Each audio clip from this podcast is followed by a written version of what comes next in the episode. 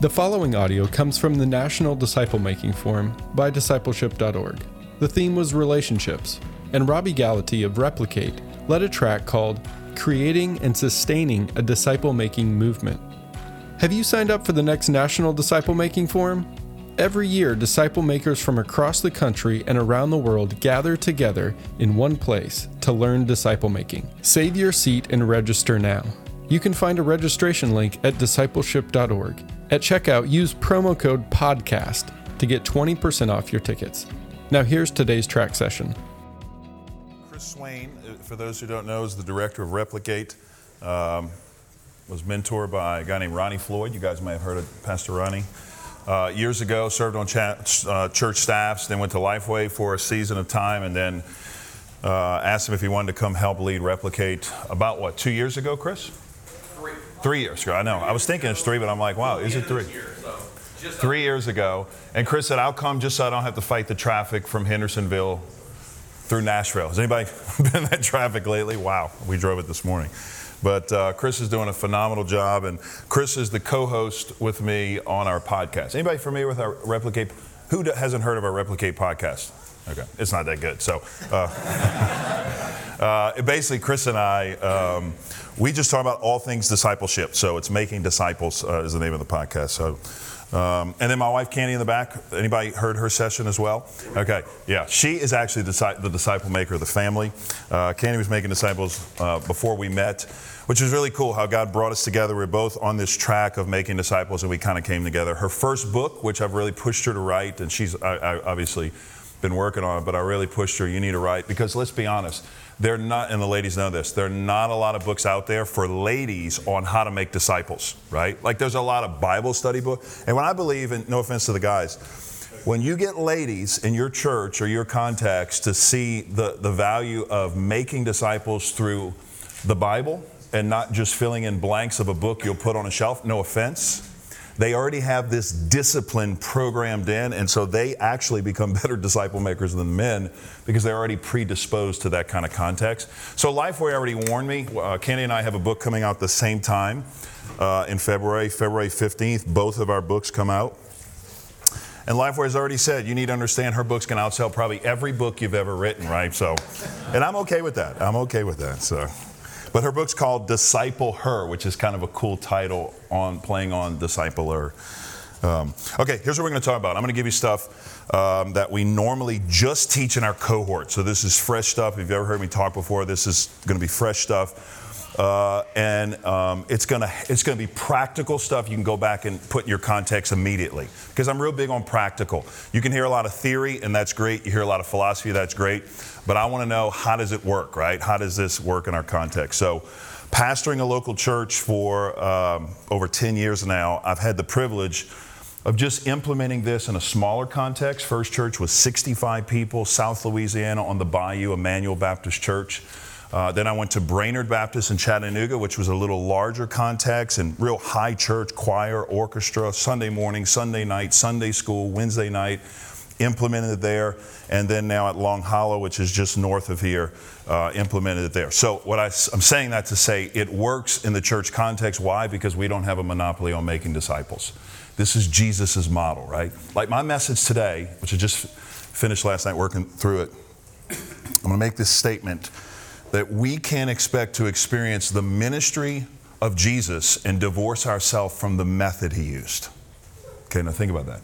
Like we can't have the blessings or experience or want the blessings or think we can have the blessings of the ministry of Jesus and do something different than he did. Like not only are Jesus' words inspired, wouldn't you agree his methods inspired, right? So here's what I want to do. This is going to be an encouraging section up front and then we'll kind of get into the to the meat of it. Go to Matthew chapter 12 if you have a Bible. Matthew chapter 12. Um, this is the shift in Jesus' ministry. Um, so, if you study the Bible, uh, uh particularly the New Testament, you want to study the New Testament chronologically. We have a new Bible reading plan coming out. Uh, to bring me. This is hot off the press. Uh, this is our Foundations Bible reading plan. How many people have not heard of the Foundations? As you can see, it's wildly popular. No. um, this is a 260 day reading plan. We did one for the whole Bible where you read not four to five chapters a day, seven days a week, no days off. If you go on vacation, poor Ezekiel gets lumped out because who's going to catch up on 32 chapters, right? Let's be honest. You're cruising through Genesis in January, you're flying through Exodus in February, the wheels come off with Leviticus in March. Can I get an amen?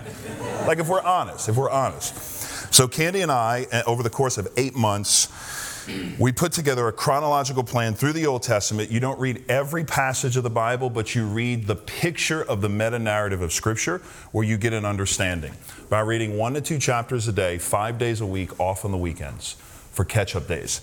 The, the plan was uh, really widely accepted, so Lifeway came back and said, Would you guys do a New Testament plan? And here's what's cool about the New Testament. And someone came to me one time at a conference and said, and it's 260 days, and people say, why two? I wish it was 250. I would have got a deal from Ford, but it didn't work. But it's a joke. 260 are five days a week off on the weekends out of the 365 is 260. Somebody came to me at a conference and said, Do you know there are 260 chapters of the New Testament? Like, who knew, right? 206 chapters. And so, so then they said, Why don't you put a plan in the New Testament together, reading one chapter a day? I said, You don't need me to tell you, just read one chapter a day. Yeah, right. But what we felt like we, yeah, what we could bring to the table is we put the plan together chronologically. So here's how it works you start with Luke, you go through Acts. As you're journeying through the life of Paul, when Paul goes to Corinth, you read Corinthians. When Paul goes to Galatia, you immerse yourself in Galatians. When Paul goes to Ephesus, you're going to read. So that's how it works. Uh, the Gospels book in the, the plan. So this is hot off the press out uh, just another plan. But you read chronologically. And when you read Matthew 12 and 13, this is the shift in Jesus' ministry where he turns from just teaching the crowds to focusing on discipling the 12. And, and this is where, in Matthew 13, where Jesus will begin to speak in parables from this point on. So he does not speak in parables prior to this. And in Matthew 13, it shows us he speaks in parables to close the message off from the masses, in a sense, right? So, why does he get in trouble? Pop quiz, Matthew 12. Why is Jesus in trouble in, in verses 22 and following? What, what do you think? Not everybody at once. So, he heals a man, drives out a demon. The religious leaders are there, and they basically question him and they say, That's not of God, that's of what? Beelzebub. So here's what they do they say, You're not casting out by the power of God, you're casting out by the power of Satan. And Jesus says this line A house divided cannot stand against itself. And here's what he's saying If I was of Satan, why would I be casting out myself? And it's at this moment that Jesus basically shifts his ministry. And in my opinion, this is a long conversation, don't get sidetracked on this. Jesus says, You guys have committed the unpardonable sin. This is a long explanation, but I don't think, I don't know if I should say it's going to mess you up. You're going to get sidetracked. I don't think a person today can commit the unpardonable sin. And, I've written about this in a book called The Forgotten Jesus. You can go look it up. But basically, there are three times in Matthew 12 where Jesus says this line This wicked, what? An adulterous generation. Says it again this wicked and adulterous generation. So, the unpardonable sin, I think, is the mass rejection of Jesus. Here's why because they are rejecting the only means by which they can be saved. And here's what they're doing they're calling a clean vessel unholy. And if the only means to be saved is Jesus and you reject Jesus, there's no hope right? And it's at this moment, Matthew 12, Jesus begins to speak in parables, and we're getting somewhere. Jesus gives parables, or, gives this parable, which here's what's cool about this parable. This is how we interpret every other parable, okay? Who wants to read verses 3 through 9? Somebody read Matthew 13, 3 through 9. And I want to write on the board just kind of show you the picture here. Okay. Now, here's what Jesus shows us. There are four different soils here. And what he's saying is, now he goes later and interprets it and shows us, you know, some, some, choke out because this is the world, the possessions, the enemy, you know, trials come, the enemy takes it away. But what Jesus shows us is three of the soils are what? Saved or lost? Are these saved people or lost people? Lost people. Here, here's why. Adrian Rogers used to say this a faith that fizzles before the finish had a flaw from the first. I like that. And only Adrian Rogers can say it that way, right? And here's what he was saying He was saying, Your faith, if it doesn't finish to the end, faulted from the beginning or had a fault from the beginning, meaning you weren't a Christian to begin with. And so, what Jesus shows us is this when we go out and make disciples, when we go out and preach the gospel, watch this, three fourths of the time, we're going to be speaking or teaching people who are lost right? Or three fourths of the congregants of, of our church, three fourths of them, if you take a broad kind of a stroke, are going to be lost. Only one fourth of the people are actually going to be believers. Now, let me ask you, leader in the church, how much time do we spend in these soils? Anybody? How many complaints come from our people from this soil? You ever get complained at before? Anybody ever had a negative email written to them? Anybody ever had a blog started against them? Me? Anybody had anonymous emails sent against them? Me? I, mean, I, had, I had all that. Well, normally what you're dealing with is three fourths time. So what happens is I want to show you. Jesus realizes he shows us that he doesn't invest his time here. For the rest of his ministry, he's going to devote, Eugene Peterson said, 90% of his time to 12 men. And the Lord convicted me about this early on in my ministry. Because as a new Christian, I was spending 90, or new pastor, I was spending 90% of my time with people complaining. And, and I'm not saying you don't spend time with these people, because that's a shepherding opportunity. But Jesus invested 90% of his time in these 12 men, okay? So that's just kind of a background to how we think. And I want to encourage you with that too. Find some people to invest in and then invest in those who want to be invested in. That's one of the cool things about discipleship. Discipleship not only grows believers deeper, but it reveals lostness in people who think they're saved. Have you ever had somebody you've invested in? I remember one of my first groups, uh, Emmanuel Baptist Church.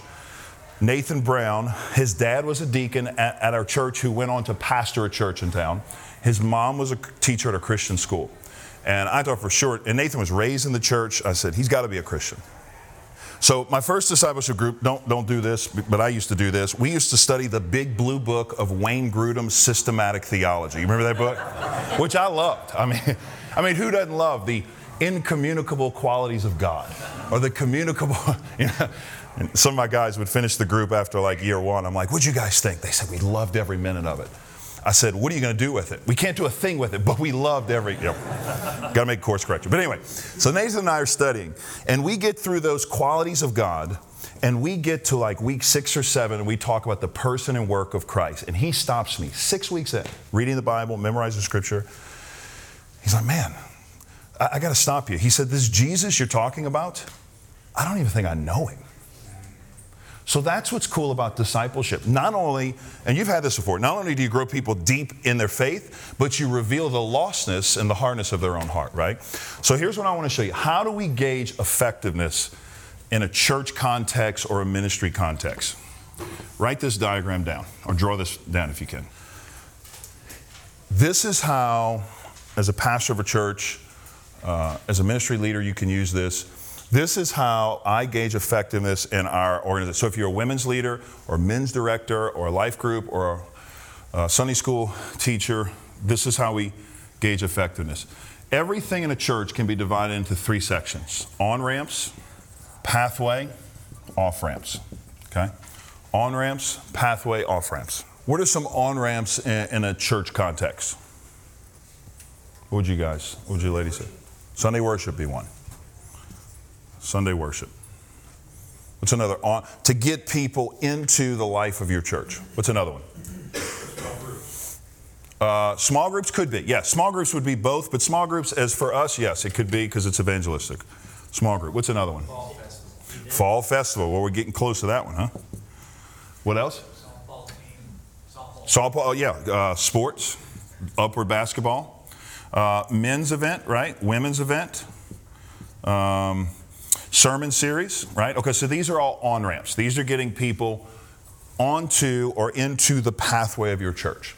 The pathway, and I'll talk about this in a moment, is what we call our life groups and our D groups, okay? Life groups would be open groups. Um, we typically do them in the home. If you're going to stay for a session, I would stay. Gus Hernandez, who's on our staff and on our replicate team, he's over all things discipleship at Long Hollow. He has helped us move from, um, well, I'll show you this in a, well, I'll show you that in a second. You'll see. But Gus is going to show, is going to teach you how we move people into life groups, which move to D groups. Uh, open groups, they meet in the homes normally, although we do have some on campus. Um, they are mixed gender, meaning men and women uh, meet together, and they are evangelistic in the sense of this is how we invite. Because here's the thing, let's be honest. The day and age, and this is what I love about the discipleship tribe, is like we used to be considered like the weird people because people would look at us say, you know, they just want to sit in a room and read the Bible and that's all they want to do. You've ever heard that before? But now here's what's happening, which is funny.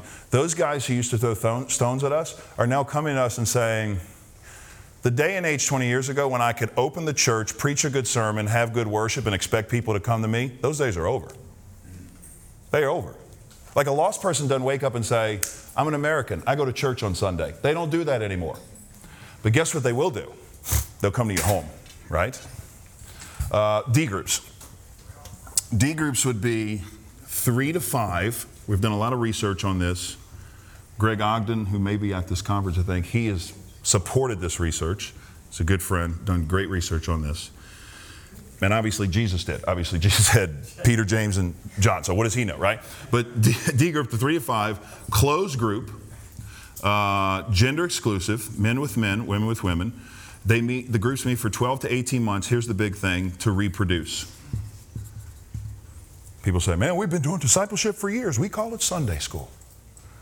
I had a lady tell me that in Orlando one time. I was teaching on discipleship, and I said, "Really, ma'am?" I said, uh, "Let me ask you a question." I said, "How many how many of your Sunday school classes have reproduced groups who have then reproduced groups who have reproduced groups? She said, None. We've been meeting for 40 years. I said, With all due respect, thank God the disciples didn't do that, right? Like if they had, they had every reason to stay together, you would agree. I mean, golly, think about that. The preaching of Peter, that first century, man, he's such authority. He's like a Leonard Ravenhill. He just preaches and steps on our stone toed sandals. I mean, and then John. I mean, John cries every time. We love John's preaching. If they had any reason to stay, it was those 12. But thank God they left because we wouldn't be here today. So there has to be replication, okay? And then what's off ramps? What's an off ramp? What's that? It could be start a group, yeah. Start a group. What else? Serve. Serve, big one. Anybody need more people to serve in their church? Or you have you have all you need, right? This is the pathway. If you want more leaders, if you want more servants, if you want more volunteers, here's the pathway. What else? Volunteers, missions, right? Local, global. What else? Church planting. This is part of our strategy, right? Okay, here's what I want you to do. I want you to do a pop quiz. I know you didn't come for this, but here's what I want you to do. If this is A, this is B, and this is C, okay? I want you to list right now your own admission. What is the level of importance in your church, your context, or your ministry? Is it we we do on ramps really well? And the reason I know this is because we spend a lot of money and a lot of time to get people on the campus. So what I would say, Pastor, is, or I'd say, Robby, A is number one. We are passionate about missions. Our people give to missions, they go on mission, they serve. That would be C. But we're weak in the area of a pathway. Like we have life groups in, Sunday school, but as far as people reproducing their life to, to give the, their life away and invest in others, that would probably be last on the list. I want you to grade yourself right now. Take a moment and do that. No, and here's the thing there's no right or wrong answers, okay? Because what you're going to see is this thing ebbs and flows, and even at Long Hollow where I'm at, it's changed. All right, who would say this is this is us right here? Who would say this is us? Raise your hand so we could see. Anybody? Okay. Yeah. this is not the best exercise to do with this crowd, Chris. Normally, if I was in a typical church, okay, typical church, not a discipleship minded group of people, and I'm not saying this is bad because this is where we've been to, this is what I would see. Because the typical church is we want to get people in the door and they go out the back. I talked to a pastor uh, yesterday, I was telling Chris, calling me from San Diego, mega, mega church. You would know the guy's name if I told you his name. He said, Robby, we are passionate about evangelism, but people are going out the back door as fast as they're coming in the front. Right? Anybody have that problem? Okay. Uh, give me another option. Who has a different thing? Uh, ABC. Okay, ABC. Who has ABC? Okay? Not, not anybody near close to the consensus of the room. Okay, what else? Anybody have BAC? Okay. Who has BAC? Okay. What, what am I missing here? CAB. CAB. Okay, CAB. That's another one. Who has CAB? Now we go on forever, so we're going to stop. like how many good? Okay, here's what I want you to see. I take my staff away every year, and this is what we do for an exercise to see where we are, because this is what this shows you. This shows you what you're focused on, and this shows you what you're weak at. Okay? And so, what I do with my staff is we go away. Now, when I got to Long Hollow, Long Hollow was this. Okay? I come from Brainerd Baptist. We baptized in a year like 120 people, I guess, 115. We thought that was really good. And we and our process is, you know, you go through a process, you meet with somebody, we counsel you. When I was coming to Long Hollow, Kandi and I were in the search process, and the team asked me this question. They said, How do you feel about coming into a church that in 2013 baptized over a thousand people? This is what that's what I said. Never even heard of this, you know. And they said in 2014, we baptized almost 1,987. This is what they asked me. Imagine me asking you that. What do you, what do you feel like coming into church uh, of this capacity? And I said, first of all, praise God, right? Praise God for the people that have come to faith in Him and profess baptism. I said, but let me ask you a question. Uh, what'd you do with the people? Now, here's a little secret what we ran. And I'm, this is no indictment on our church or the past. This is most churches, most churches. We found out that in the years 2013 and 2014, our church was stagnant in growth. So we baptized almost 2,000 people, and we were basically flat in our growth. Okay? So one of the challenges and one of the, one of the confirmations for us going to Long Hollow was Somebody came up to me, a mentor, and he's like, hey, here's the thing. You don't have to teach Long Hollow, the church I'm, uh, I'm, at now, to be evangelistic. They already are evangelistic. If you could figure out a way to marry a discipleship strategy to an already evangelistic mindset, it could be an epic ministry. Okay? So when I came in, this is what I inherited ACB. We were, I mean, we could do the best big events you can name. We'd get hundreds and thousands of people in the door. But the question is, what next? And we never had that answer. We were passionate about missions. We would go overseas, we would, we would move our people, but we didn't have a pathway. So when I came in, I swung the pendulum to where? Anybody want to take a guess? B's first. B what? BCA. This is what we did. Okay? So years one to two, I've been here three years now. One to two, this is what we did. Now here's the challenge when you swing the pendulum all the way over there. What's the challenge? You see it on the board. What suffers? A suffers. Okay? So now, year three, we just repurpose. And this is what's cool about doing this. We repurposed, and now we're C, I mean, we're A, C, uh, B, C. Okay? We're A, B, C. So this is why I'm telling you this. This is helpful because it shows you kind of how to move and ebb and flow and what needs attention. Any questions on this before we move on? Any insights or, or how we use this? Yeah, because, and Chris was there before I was. Uh, we, we were passionate about invita- inviting people to events. We would do sermon series and people would come. So I felt like I didn't have to put a lot of attention there. I felt like we needed a pathway. Like we would say, like we had, like most churches, a two pronged approach for, for the church. We had worship, gathering, and life groups. And here's what we say at Replicate you, you need to add one more rung to the two wheel bike. You need to be riding a three wheel bike in a sense because, and I could talk about this, but the discipleship groups, smaller, intentional, accountable groups, this is where life transformation truly happens. Because let's be honest, if this was our life group, which in some churches it could be, a guy's not going to walk in here with his wife sitting next to him and say, hey, listen, hey, pray for me, I'm struggling with pornography. Ain't going to happen. A woman's not going to come in and say, hey, I got a problem with gossiping about the women in this class. Just pray for me. Ain't going to happen. But if you have a group of three to five, men or three to five women, it won't happen at first, but over time it will. And there's accountability, and there's transparency, and there's replication. So, yeah. Okay, so here's how we. Any other questions? Because I want to move on and show you how we use this. So, what was the result by emphasizing B that first and second year? Uh, okay, this, yeah. Okay, so what we did is we realized that we, we needed to put together uh, this pathway. So let me show you how the pathway works. Okay, this is what we did. We implemented a pathway. What I've realized in churches, and you know this, when people in our churches don't know what to do, like, like people come on Sunday, I think, because they want a relationship with God, right? Like they want to hear the voice of God. You came here because you want to hear from God and you want to follow God and you want to, you want to pray and feel like your prayers are heard. The problem with most Christians, the problem with most disciples, they don't know how. Wouldn't you agree? Like they don't know how to grow in their faith. Like what we've told them is worship in Sunday school and you'll grow. I had a lady come up to me, she's 65. She said, Hey, uh, when I was at Brainerd, she said, uh, I was there like three months. She said, You're the first person I've ever heard mention the word discipleship in my entire life. And this isn't an anomaly to Brainerd. I mean, this is churches today. Today, when my talk, you're going to hear how many people in America don't know the Great Commission who are, who are Christians. Blow your mind. But uh, she said, But I feel like I've been had. That's what she said.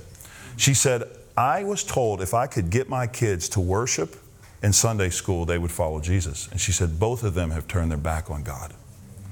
I said, Ma'am, I don't know all the, all the backstory of all that. But it got me thinking that we are missing one element in this process here. Okay, so the wor- so let me just show you how this works. The worship gathering leads to the life group. The life group leads to the D group, and the D group at Long Hollow is change the world. Now, I got this strategy from Jesus. Okay. and that's why I know it works. So it's not my strategy. I got this from Jesus. Jesus ministered when he was on earth in five distinct groups. Okay? Five distinct groups. Uh, he ministered in the crowd, which is the large gathering, Sermon on the Mount, feeding in the 5,000, feeding in the 4,000. Then he ministered to the congregation, which I call the congregation, which was the 120 or the 70, right? Then he ministered to the 12, which was the life group we call. And then he ministered to three. He had a, he had a D group him, Peter, James, and John. Now, here, here's what's cool. These guys in this D group were privy to five encounters with Jesus, the rest of them couldn't go to. Right? Transfiguration. What else? Garden of Gethsemane. Like Matthew has to be like, again? Like, come on, Jesus. You know, Jesus like, yeah, we'll be back. Y'all stay here. We'll be back. And they did it. Like Jesus had, like people tell, I feel, I feel bad that, that I'm only discipling three or four people. The church gets mad at me. I said, Jesus had the same problem. Like you got to believe. But Jesus knew the, the power of investing in a few to change the world. Okay? So, and then change. Okay, so here's the pathway. We just took Jesus' model and we start here. Here's why we start here. This is the disciple first mindset. Because I believe if we start with the existing people in our churches, whether it's 30 people, whether it's 50 people, whether it's 5,000 people, if you grow those people deep, they become the greatest evangelists in your church. Period. And here's the thing people, people hear me preach on discipleship. They say, You're not passionate about evangelism. I say, No, I'm highly passionate about evangelism. I just don't want to be the only evangelist in my church. Because that's what happens in most churches. The pastor and the staff who are paid do all the work of the evangelist. But when you get your people deep in the Word of God, here's what happens. When Jesus is on the mind, Jesus comes out the mouth. See, what's on the mind comes out the mouth. And the problem most people are not sharing their faith in our churches, I think, is that they're not in the Word. They're drawing from an empty well, right? Okay? So here's the pathway worship leads to life group, leads to D group. So this is the pathway we put in place. So this is how I gauge effectiveness from my staff. Not just vertical numbers, although we do count that, but horizontal assimilation, okay? So this is assimilation horizontally. Here's what I mean we have four categories of how we gauge effectiveness. At Long Hollow this year, we went away, and we always set goals, and I, I, don't think it's bad. I think it's good to set a goal. Why? Because if you aim at nothing, what? You hit it every time. I had one pastor say, uh, you know, you, are so formalized with your discipleship process. He's like, ah, he said, I like, and he he's pastor pretty large church. He said, I like to be organic. I like it to just flow. He said, I don't even really know what's going on. It's just happening. I said, Sam, with all due respect, that's not what Jesus did. Like, no offense, but Jesus was highly intentional with his process, right? He, he took 12 guys and he taught them seven things over and over. So this is a process. So here's what we do. This year we have a goal that we want to see, by God's grace, 15% increase in worship. Now, that's a big goal. I get this, but let me show you how we're going to get here. Prayerfully, God willing. What we realized is that when we got to Long Hollow, this is why you need to hear Gus at 1 o'clock? What time's Gus? J- just tell him in a minute. Okay, Gus is going to show you, and Gus single handedly helped do this. Uh, 15% increase here, but this is what happened. When we got to Long Hollow, guess how many, guess what, what the percentage was of life group to worship? How many, pe- how many of our people in worship were actually in a life group? Because you, know, you and I both know if you want to close the back door, you got to increase these numbers, percentage wise. I would love to say 50. 25%. Now, I'm not throwing my, don't email me and don't say Robby's indicting, I'm not indicting the church. What I'm saying is, this is the reality, right?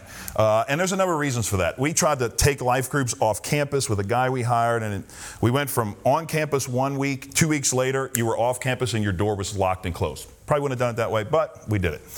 Uh, and then we brought them back on campus, so it was a lot of things. Uh, Gus moved that number in three years to 50%. 50% of the life groups to worship attendance. But here's what's even more amazing. I share with our church this past year strategy, and watch this, that we realize that since people won't come to worship like they used to, the life groups will be the ministry centers all over our community. So here's what I told our goal, our church. What if we have a life group in every neighborhood in our county? Think about that idea. There's 185 neighborhoods in our county, and it's growing now, uh, even more. What if we had a life group in every neighborhood as a ministry outpost to do ministry? So when you do fall festival, it's not come to the Christian church to be isolated with a bunch of Christians, no offense. Or come to the 4th of July celebration with a bunch of Christians and watch fireworks and food trucks, which is fine if you do that. But we said, wouldn't it make more sense to pop fireworks in your own driveway if you can do them if it's legal? Right. Not promoting the, the firing of fireworks in your life. Yeah, but you get what I'm saying. Wouldn't it be better to do it in your home and have lost people who live around you come to your home? So Gus moved this number, which was 42 life groups in the home, to 91 right now, life groups in the home, and we have 104 life groups off campus. Okay? So Gus helped us. Now, this year, our, our goal is watch this that we want to move this number to 60%. Okay? So we're going to have from here to here 60. Then from here to here, how many people at Long Hollow were in discipleship groups? What percentage? Groups like we talk about, three to five, men with men, women with women. What percentage? 0.5 probably. Okay, maybe 1%. Let's just say 1%. Um, it's just, now they had a few, but they, it was very small, not formalized, didn't have a plan. Uh, and in three years, that number is 30%. And you're saying, ah, that's not very impressive we think it's pretty impressive. 30%, like 30% of our congregation are in small intentional groups. Here's what's even more impressive 253 of our high school students and middle schoolers are in discipleship groups. Now, why is that important? Because today we live in a day and age where the student pastor, any student pastors in here? Okay. Anybody work with students? Okay.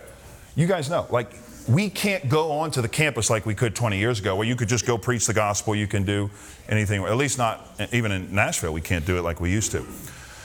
But what happens is we have mobilized these 253 students, now, and, and by their own admission, guess when they want to meet? Chris used to lead a group of students. Chris, when did your group want to meet? High school students? Yes. What time did they select? 6.30 a.m. Tuesday morning, Chick-fil-A. They picked 6.30. Now, okay, now think about this. This is your. Chris did not like that, obviously, but. now think about how cool this is. This is your son. He wants to meet at 6:30 to get in the Word, quote Scripture, talk about what he heard from God in his Bible reading plan, and then Chris sends him into the mission field called school where he becomes the mission. This is what, so, and I want you to get this. Everything we do is empowering the people to do the work of ministry. Life groups in the community, it's not come see me, the master teacher, in a class of 100. It's you facilitate a group of 12 to 14 in your home times 100 or two. You see what I'm saying here? So it's all mobilizing the people. And this right here, we, we think we're the most excited about because they become the missionaries on the campus. The goal this year is to move this to 40. 40%. And this is us. You can do your own thing. Change the world. Here are the two things we're gauging. How many people are serving in our church, percentage wise, and how many people go on a first time trip, local or global? Okay, now here's what this strategy does it not only measures this, it measures this. And here's what we know when this number increases this way, it is a residual effect backward to this number. They don't teach this in seminary, I'm just telling you. Because here's what they te- teach in seminary grow a mega church. Right? Like 20 years ago. Anybody been to seminary? Okay. Um, in seminary, here's, here, here was the model of success. Think about this 20 years ago, even today, probably. The model of success was you need to grow a megachurch. Okay? Church over 2,000 people. Here's the problem with that mindset. And here's what we taught a generation of young people and bivocational pastors and, and, and, and upcoming pastors. We taught pastors to grow a megachurch. How, how, how many times does a megachurch work? Or what percentage of the churches in the world are megachurches? Watch this 1%. So, what do we teach a generation of young pastors and leaders and upcoming ministers? You're going to fail 99% of the time. You see where I'm going here? Like you're a failure if you don't. The problem with that is Jesus never grew a megachurch right? Like at the end of Jesus' life, this is the greatest man who's ever walked the face of the earth. Uh, he can cause the dead to raise, the blind to see, give sight to the blind, and the lame to walk. And oh, by the way, if you're out of food, he can produce catfish, po' boys, dinner on the grounds at a moment's notice. This is Jesus Christ, right? The greatest orator to ever walk the face of earth. And the problem is, at the end of Jesus' ministry, how many people were in his movement? Acts chapter 1, the upper room. Outreach Magazine, David's not writing an article on that. Let's just be honest. They're not writing an article on that. But Jesus shows us something I want you to get, and we'll open up for questions. He shows us there is greater impact when you focus on the depth of your people and you let God take care of the breadth of your ministry. So freeing for us. I mean, I don't grow a church, right? Like, I don't wake up every night, and every morning and say, man, I want to grow a mega church. What, I, what gets me out of bed is I, I think I want to grow people. And when people grow in Christ, God takes care of the breadth of the ministry. That's His doing, right? My doing is to make disciples and to be faithful for that. So, okay, any questions about this? How much time I got left, Chris? Okay, good. I, I think discipleship's more caught than taught, and I think we learn the best through dialogue. So, uh, any questions for me or Kandi or Chris or, or any questions, you guys? Did Jesus do one on one? Two, man, here we go. Dan, you got to go metal now. okay, it's a long conversation, but let me, okay. Um, I was disciple one on one by David Platt for six months, okay? My, my story, anybody never heard, anybody doesn't know my testimony? Anybody's heard my testimony? Or who hasn't heard my testimony? Okay.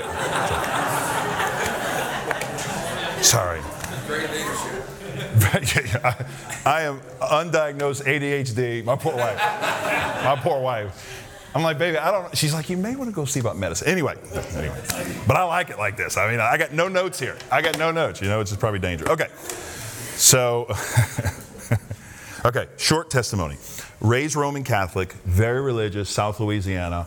Um, went to church on Sunday, lived like I wanted Monday through Saturday. If I missed church on Sunday, went to confession on Saturday. Got a scholarship to play basketball at UNC Greensboro. A girl I'm dating at the time throws a fit. She's going to LSU. She's like, you can't go that far away. And so literally, I opened the phone book and found William Carey College in Hattiesburg, Mississippi. Has anybody heard of that school? Yeah, I hadn't either. So, I mean, I didn't even know the school existed. I didn't even know who William Carey was. And uh, I called the coach, and he hesitantly let me try for the team, gave me a full round to play basketball. Two weeks into the semester, the girl I'm dating breaks up with me and I'm stuck as a Roman Catholic on the campus of a Southern Baptist college. And for those who don't know, I was the target of every evangelism class on campus. There was a game called Convert the Catholic. I was the deer in the crosshair, okay? I mean, I mean, they told me about Christ, and I was lost. But I heard the gospel in 1995, and I would reject the gospel, but I would remember that seven years later. Uh, got out of college, and, and, and um, in, in, in, school, I was in a network marketing company, kind of like Amway. At 19, by 21, I had 2,000 people in my downline, uh, customers and people. I thought I was going to be a millionaire by 25. My idols were Tony Robbins, Zig Ziglar, Les Brown, Omar Périlleux. And, uh, but the business went bankrupt. It was a pyramid scam. And I went through a ser- series of depression and I decided, a uh, season. I said, I don't want to do anything for business. I, I just want to hang out. And so I took a job as a bouncer at a club. A guy sees me one night. I'm 290 pounds back then, 6'6". He's like, hey man, would you be interested in being the bouncer of my club downtown New Orleans in the middle of Mardi Gras? Now, I was doing Brazilian Jiu Jitsu. Anybody familiar with, like the UFC? Okay. So this is 98. This is not today. So the guys I'm training with in the dojo, we don't even have health insurance, and we're making less money to win fights that would even pay for the medical bills. Doesn't make any sense, but. So I'm training Brazilian Jiu Jitsu fighting in the dojo, and a guy says, Would you want to be the head bouncer of my club, downtown New Orleans, in the middle of Mardi Gras? I said, yeah, that's what I said. You're going to pay me to fight? I'm in, right? So took that opportunity. I did that for three months. Guy pulls a gun on me. I made a career change. Seemed like the right move from bouncing to bartending, right? So like the lesser of two evils, outside the club to inside. I'm coming home from work November 22nd, 1999 an 18 wheeler, uh, as, the, as the high rise in New Orleans, if you've ever been there, comes together and then goes up the bridge. The interstate came together, an 18 wheeler came across two lanes of traffic, sandwiches my car at 65 miles an hour. 18 wheeler slams me into the guardrail. My seatbelt locks, my back torques. So I go to the doctor. I'm 22, I'd never taken drugs in my life before, but I'm in pain. And I leave at 22 with Oxycontin, Valium, Soma, and Percocet. And uh, you know the story. Within three months, I'm addicted to pharmaceutical drugs. I don't want to make money. I can't train. I can't work. I just want to get high. And uh, I run through the, the, the, drugs for 30 days and two weeks, and I got to find this way to fulfill this insatiable desire. A friend of mine, so called friends, like, hey man, why are you fooling with pharmaceutical drugs? You can buy street drugs. You can buy heroin and cocaine. You can buy it in bulk. You can bag it, sell it, make money for your habit. So I took the, the knowledge from the business world of network marketing, I brought it into the drug world. And I want to tell you, like in the beginning, we had tons of money. I mean, I was selling ecstasy pills, hundreds and thousands of ecstasy pills, GHB, Special K, which is not a cereal, uh, marijuana. I just got to clarify that. Uh, marijuana, cocaine, heroin. And I'm telling you this just to show you how far the Lord's brought me from. Times were good. Um, but then in 2000, I lost my first friend of a heroin overdose, needle still in his arm. And from 2000 to 2003, I lost eight friends to drug and alcohol related deaths. Six went to prison. Since that time, 2000, I've lost 15 close friends. I only have two left on the planet. I mean, these are guys I grew up with, live with, house with. But at the time, uh, I ran out of money, as it always happens. Uh, I robbed my own family for $15,000 when my dad wasn't looking. I took his credit card number, I memorized it, and charged $15,000 on the family bank account. I'll never forget the phone call. It was February 2001. My mom called. She said, We found out about what you did. Dad is upset with you. I'm furious. Um, son, don't ever come to this house again. And, and, if you know kind of an Italian family, we are already close knit and tight. And so that was a big deal to be separated from mom and dad. And I hung the phone up. I said, Mom, I don't need you guys. I never did hung the phone up. I blew the little bit of money I had and lived hell on earth in a sense for the next two and a half months without gas, electricity, and water. It was the hardest season of my life. Uh, but I'll just say this for those in here because, you know, we all, we all know someone on drugs or alcohol or an addiction. And normally, when I counsel families and I counsel people every week, a perpetual drug addiction is, is normally the result of an enabler right? Like a mom or a dad who loves the child and loves the kid, wants to help, but they were actually hurting and eventually lead to death. And it was the tough love of my mom who saved my life. And here's the line I tell people think about this. If you keep being their Savior, Jesus never can be. Let me think about that. Like, why would I need Jesus if I have mom or dad or my husband or my wife? So, by God's grace, my two unbelieving parents cut me off. uh, hell on earth. Long story short, two rehab treatments, one of which was in Tijuana, Mexico. That's another sermon for another day. But anyway, got, got, got back from the second rehab treatment November 12, 2002, 15 years ago. Prior to 15 years, never read the Bible before in my life, barely went to church. But I was desperate. I was in my room, 2002, and I cried out to the Lord because I remembered, watch this, the sown seeds that were sown in my life seven years before. Don't ever underestimate the power of sown seeds in the hardened heart of a man. God brought that to fruition. I got on my knees. I said, God, uh, if you're real, I'm going to give my life to you, surrender my life to you. And um, if you save me, because I was ready to die, $180, $200 a day, heroin and cocaine addiction. If you save me, I'm going to go after you with the same intensity I did to get high. Now, if you know an addict, you don't get in the way of them trying to get high. And people look at me now and they say, what, like, what, what was the secret to, to, to how God's used you and where you are today? And here's what I tell people I've never gotten over being saved. Like, I've, I've never got, like, the, people say, who's the most surprised about you being saved? It's me. Because I've seen it all. Like, mom and dad have seen a lot.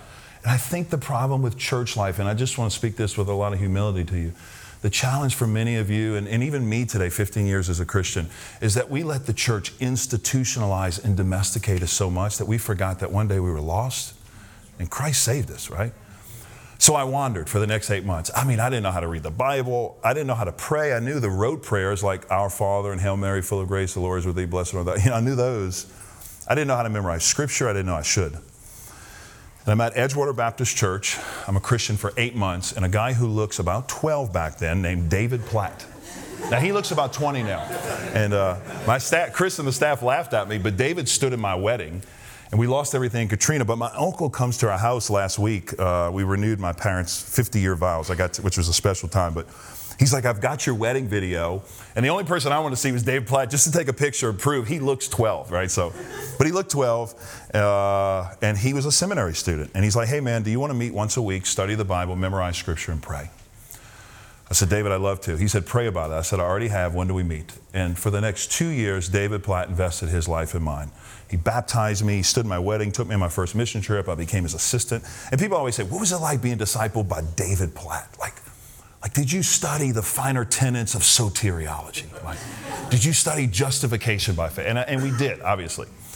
But I really can't tell you anything I learned from David specifically, but I'll tell you what I remember from David how he lived. See, what he did is he emulated a life of discipleship, and then he expected me to do the same. It's a great principle for us as disciple makers. Write this down. You can't expect from others what you're not emulating yourself, right? Like, we can't expect people to do something we're not doing. So, all that to say, David Platt invested in my life, and so uh, I'm the product of, of his discipleship. Now, I don't know how I got off on that. What was the question again? totally forgot. There's a reason for that. Okay, one on one. Okay, so, okay. You see why I preach with notes. You see why I preach with notes, right?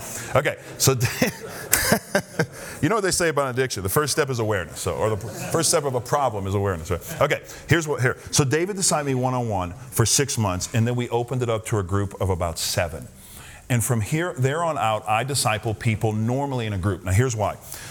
If you disciple one on one, praise God. I would rather you disciple one on one than not disciple at all. But if we have a choice at Replicate, here's what we say we would opt for three to five, and here's why. I wrote a book called Rediscovering Discipleship. I don't know if they have that here, they may have it in the bookstore, but I have a whole chapter on this. And the chapter is uh, One for All, but not one at a time, I think is the title of the chapter. And I list seven or eight reasons why, if you have a choice to opt for three to five, let me give you a couple. And if you're one on one, I'm not offended, I'm not trying to grind an axe with you. Praise God for it. But if you have a choice, let me give you seven, eight reasons. Number one, when you're expecting your people to disciple someone, the thought of a man sitting eyeball to eyeball, Dan, across the space from another man at a foreign place to pull back the dark, deep secrets of one's life is terrifying. It's terrifying. Like, like I, I barely know you, and we're going to talk about deep. But if you put four or five guys in the room, we watch football games like that. We hang out like that, and it's not. It, you don't have the pressure of leading the group because now you're facilitating a group. Okay, number one. Number two is the pressure of a ping pong match. One on one, if you're the leader, you have to keep the ball in play, right? So, like, Patrick, how was your day? Uh, how's your wife? She's good. Okay, okay.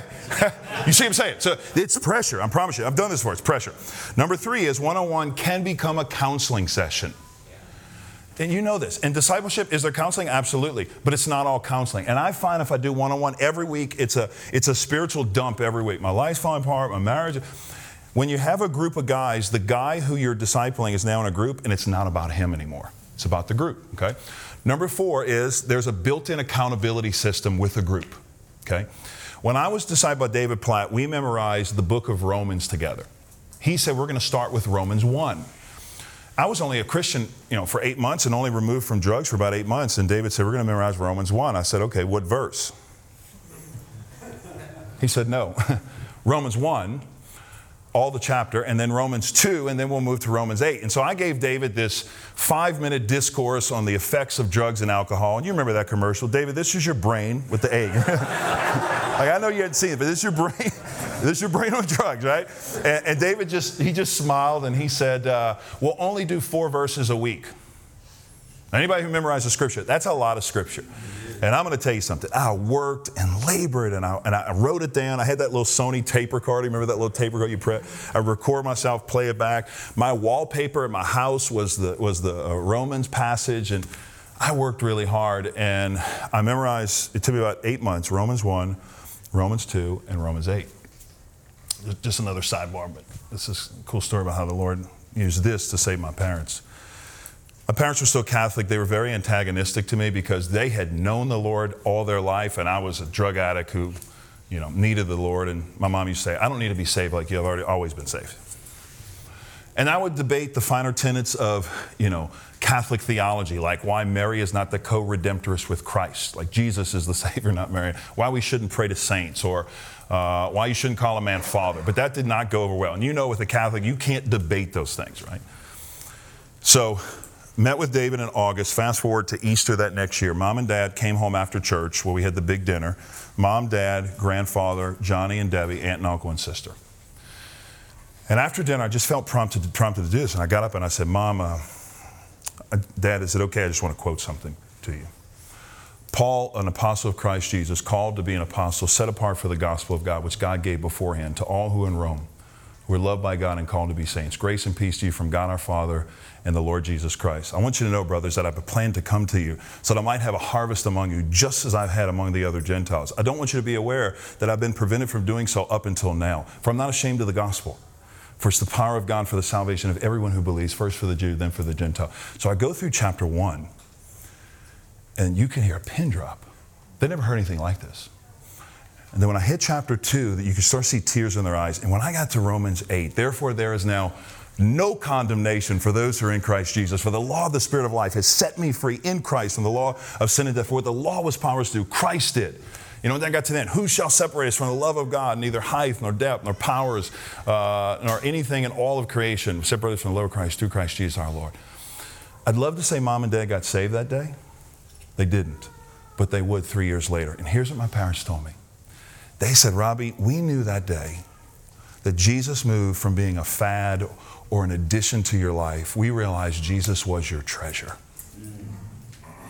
And we realized that this wasn't just some fly by night thing, that this was your life. And so here's the thing it's the Word of God, spoken by the man of God, empowered by the Spirit of God to the people of God for the glory of God, right? Okay, so um, back to the question. Did I answer the question? Yeah. One on one. Okay, let me give you two more. Two more. We're done. We're done. This is not in the notes. Two more. We're done. Two more. You can see I'm pretty excited about discipleship. Anybody can tell? okay. Um, another one is, and this is the trump card Jesus didn't do it. Like he had close encounters, but here's the thing about Jesus' ministry Jesus always discipled people one on one. Watch this out of the group, never in place of the group. So Peter, he would pull aside for like, hey Pete, come on, let's talk over here. Jesus, you're scaring the guys. Talk, all this talk about death. Like, golly, we, you're, you're ruining the morale of the team. Jesus said, get behind me, Satan. Talking to Peter, right? Or when he'd pull Peter aside in John 21. So he always pulled one-on-one relationships out of the group, never in place of the group. Now here's the final one. This is the trump card. Uh, not the trump card. I don't like that word. Um, I'm playing. This is the uh, this is the crescendo of all of them. There's a difference between multiplication and addition. Okay, multiplication and addition. If you do the math here, and it's in, I wrote this in growing up, the difference between a guy who goes out and leads one person to the Lord every year, as opposed to a disciple maker who invests in two. Okay? Uh, so this is the disciple maker, this is an evangelist. If an evangelist goes out year one and leads one person to the Lord every year, at the end of the year, he's going to lead 365 people to the Lord. Year two, what? 720. Okay? By year eight, it doesn't look very different. I think this is 250. So this guy invests in two, and the two multiply. okay? And then those multiply. You see how this works? Okay? I think that's right. I know this is right. I know this is right. Year eight, I think it's like something like, Chris, what's the math on this? 25. I think it's like 25. Okay. But here's the thing when you get to year 16, this person has only led, I can't remember, you got to go look in the book. But anyway, this one is like 16 million people. And if you do it to year 30, it's the world multiple times over. So here's the question I tell people. And here's the thing about a one on one ministry. We had some people critique us in Chattanooga and say, you know, you guys do three to five, but we like to do one on one. I asked him, I said, how many, how many groups of one on one reproduce? Like, how many, think about your ministry. How many guys you invested in are girls who then went on and discipled someone else? Because that's the goal of discipleship. That's why our ministry is called Replicate.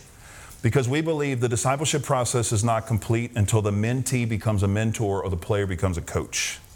Right? That's how you know it's working. He said, and I thank God for his honesty, he said 25% of the times the, group, the groups replicate. So I said, let me get this straight. Every four years, you see someone replicate their life, was what he's saying. I said, our number is 60% roughly. So if we disciple three to five, look at the math. So if we disciple five, which is normally what we do, three will replicate every year. And if you do the math on that, it still hits this. See what I'm saying? So it's a difference between multiplication and division. I mean, multiplication and uh, addition. So the book that has this is Growing Up. I think it should be here. The book that has, so Growing Up is what we use in every group we meet with, along with the foundations. Rediscovering Discipleship is a book for church staff. It's everything I'm telling you here and how to do it in a church staff context. So, uh, what do you do with difficult people? How do you respond to people who don't show up and things like that? Yeah, absolutely. Yeah. You think? You think? okay, here's what I tell people. uh, you know, pastors, we we are guilty of putting more things on our people's schedules and making them feel guilty for not showing up. I know I'm meddling, but you get the point, right? I mean, that's what we do. Uh, what we say at Long Hollow, and people have asked me this, they say, You're saying worship, life group, you're asking me to add another step on an already busy process. I had a guy who was training a church staff one time pastor listened to me speak on discipleship, said, Can I interview you for his staff? There's about 100 people in the room, wives and staff, or husbands and wives and staff. And he said, uh, How am I going to ask this staff, who are already busy, already taxed, to add another thing to their schedule? Right? That's a great question. So I asked them the same question I'll ask you guys. Anybody ever go to lunch with anybody? All the time.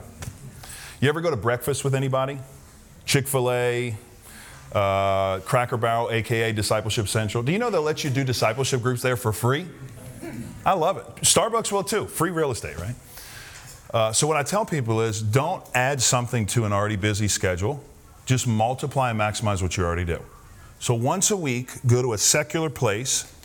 Hey, listen, there's nothing more exciting than taking a bunch of men to a restaurant opening Bibles on the table and getting them in the Word. And I'm telling you, it'll, t- it'll be a ripple effect to the people. We did this for a year. Uh, in Chattanooga, we saw the owner saved. We saw the waitresses saved. People would stop us and say, Listen, I don't know who you guys are, but praise God for you. Or people would say, Hey, can you pray for us? My mom's got, I don't know, I don't want to bother you. We say, Sure. Actually, been waiting for you to come. we definitely can pray for you. So it's, it's uh, adding to an already uh, busy. Okay, let me talk about what you're, we'll finish with this. Because, Patrick, this was your question, okay? The question is um, most Southern Baptist churches that I pastor, or most churches in general, have this scenario. Sunday morning, pastor teaches on one topic, particular text on a sermon, okay?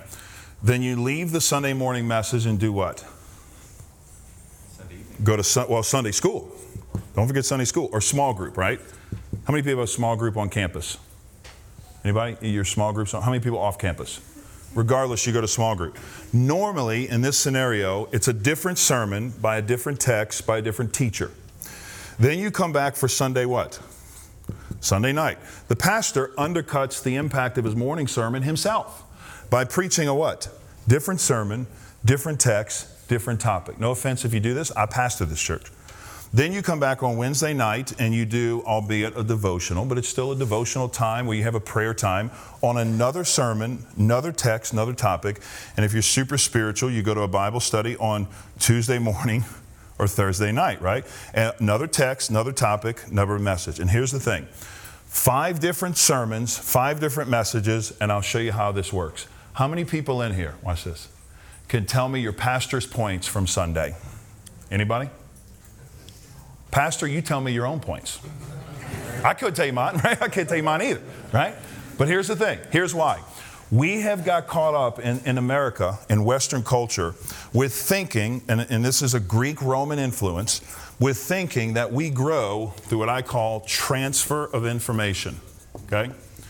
We think that if you just take another class and you learn more information and you hear another seminar, uh, and I'm not saying those are bad because we're, at a, we're at a seminar. But what I'm saying is it's just learning more. If you just, if you just go to seminar and get that sheep's command, you're going to be good and we'll let you serve. But what, what's interesting is Jesus had a very different model. Okay? The Eastern culture, which I've studied uh, for the last decade, just how they learn, it's not through transfer of information. Transformation comes, watch this, through reiteration and repetition.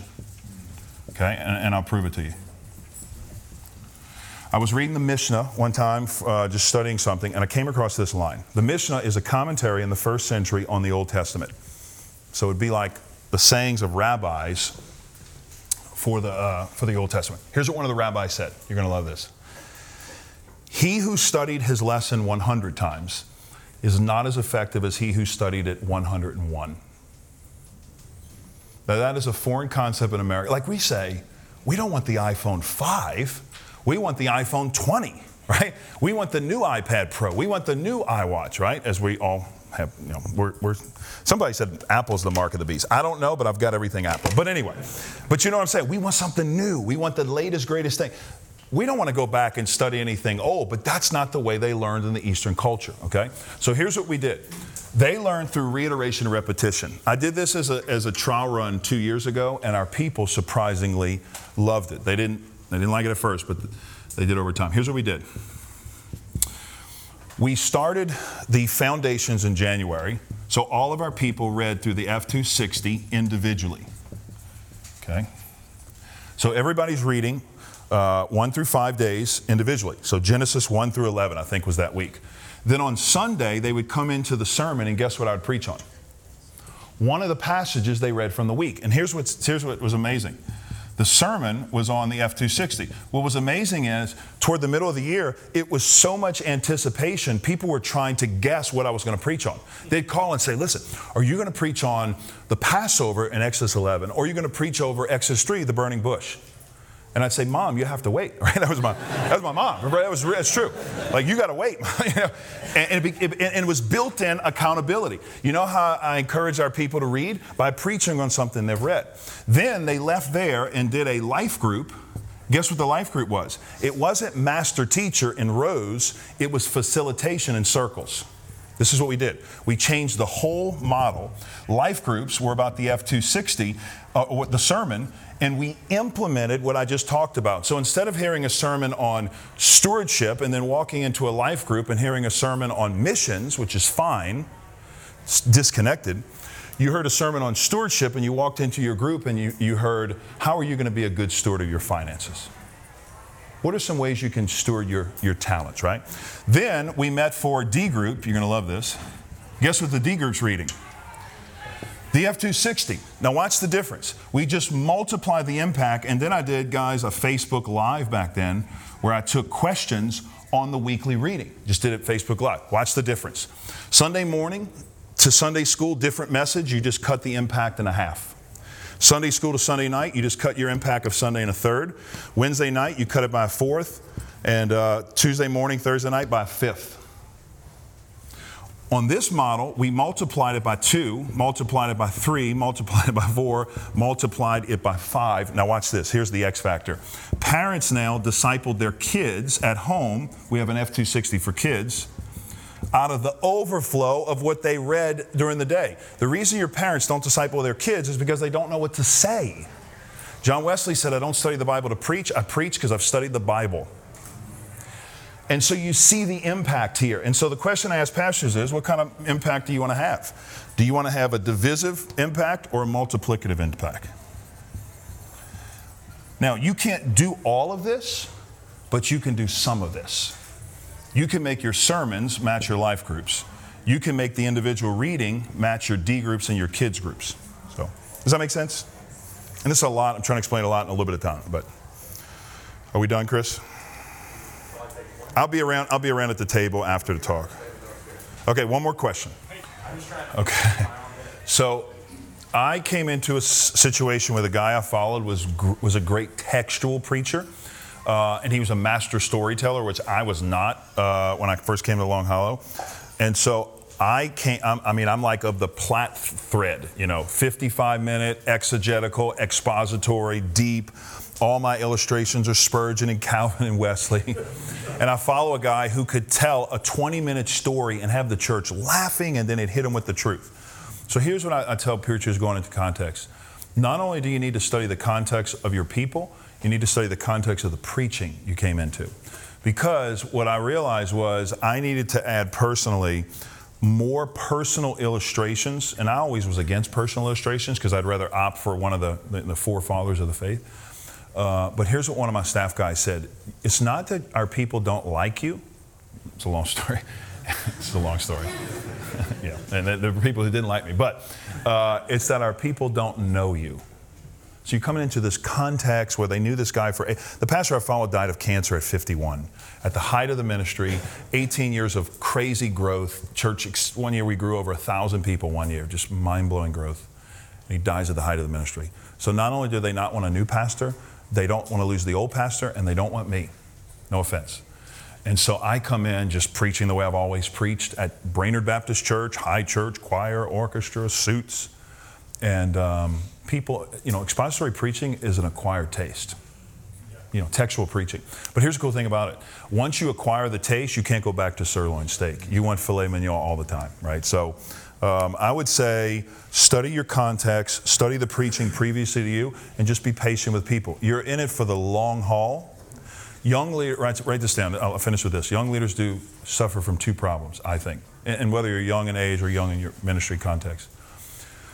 You can tend to overestimate what God does in the short term, but we underestimate what God can do over the long haul. And yes, there are probably things that need to be changed in your church context, but you're in this thing for the long haul. And you didn't get here overnight, it's not going to change overnight. Somebody told me a long time ago, how do you get rid of a stump or what do you do with a stump in your backyard? There's two ways to do, deal with it. You can throw a grenade and you can blow it up, but there's a lot of shrapnel. Or you can just mow around it. I just mow around a lot of stumps, you know. And not that we have stumps at Long Hollow, but I've, I've had them in the past. So, does that help? I could talk to you after. Uh, I've got a book I just wrote on preaching for people without Greek and Hebrew. Just came out last year called Preaching for the Rest of Us, and I talk about preaching to make disciples in there. You've been listening to the Disciple Makers podcast. Have you signed up for the next National Disciple Making Forum? Every year, disciple makers from across the country and around the world gather together in one place to learn disciple making. Save your seat and register now. You can find a registration link at discipleship.org. At checkout, use promo code PODCAST to get 20% off your tickets. In addition to this podcast, you'll find many other great discipleship resources at discipleship.org as well. May the Lord bless you as you seek to grow as a disciple maker.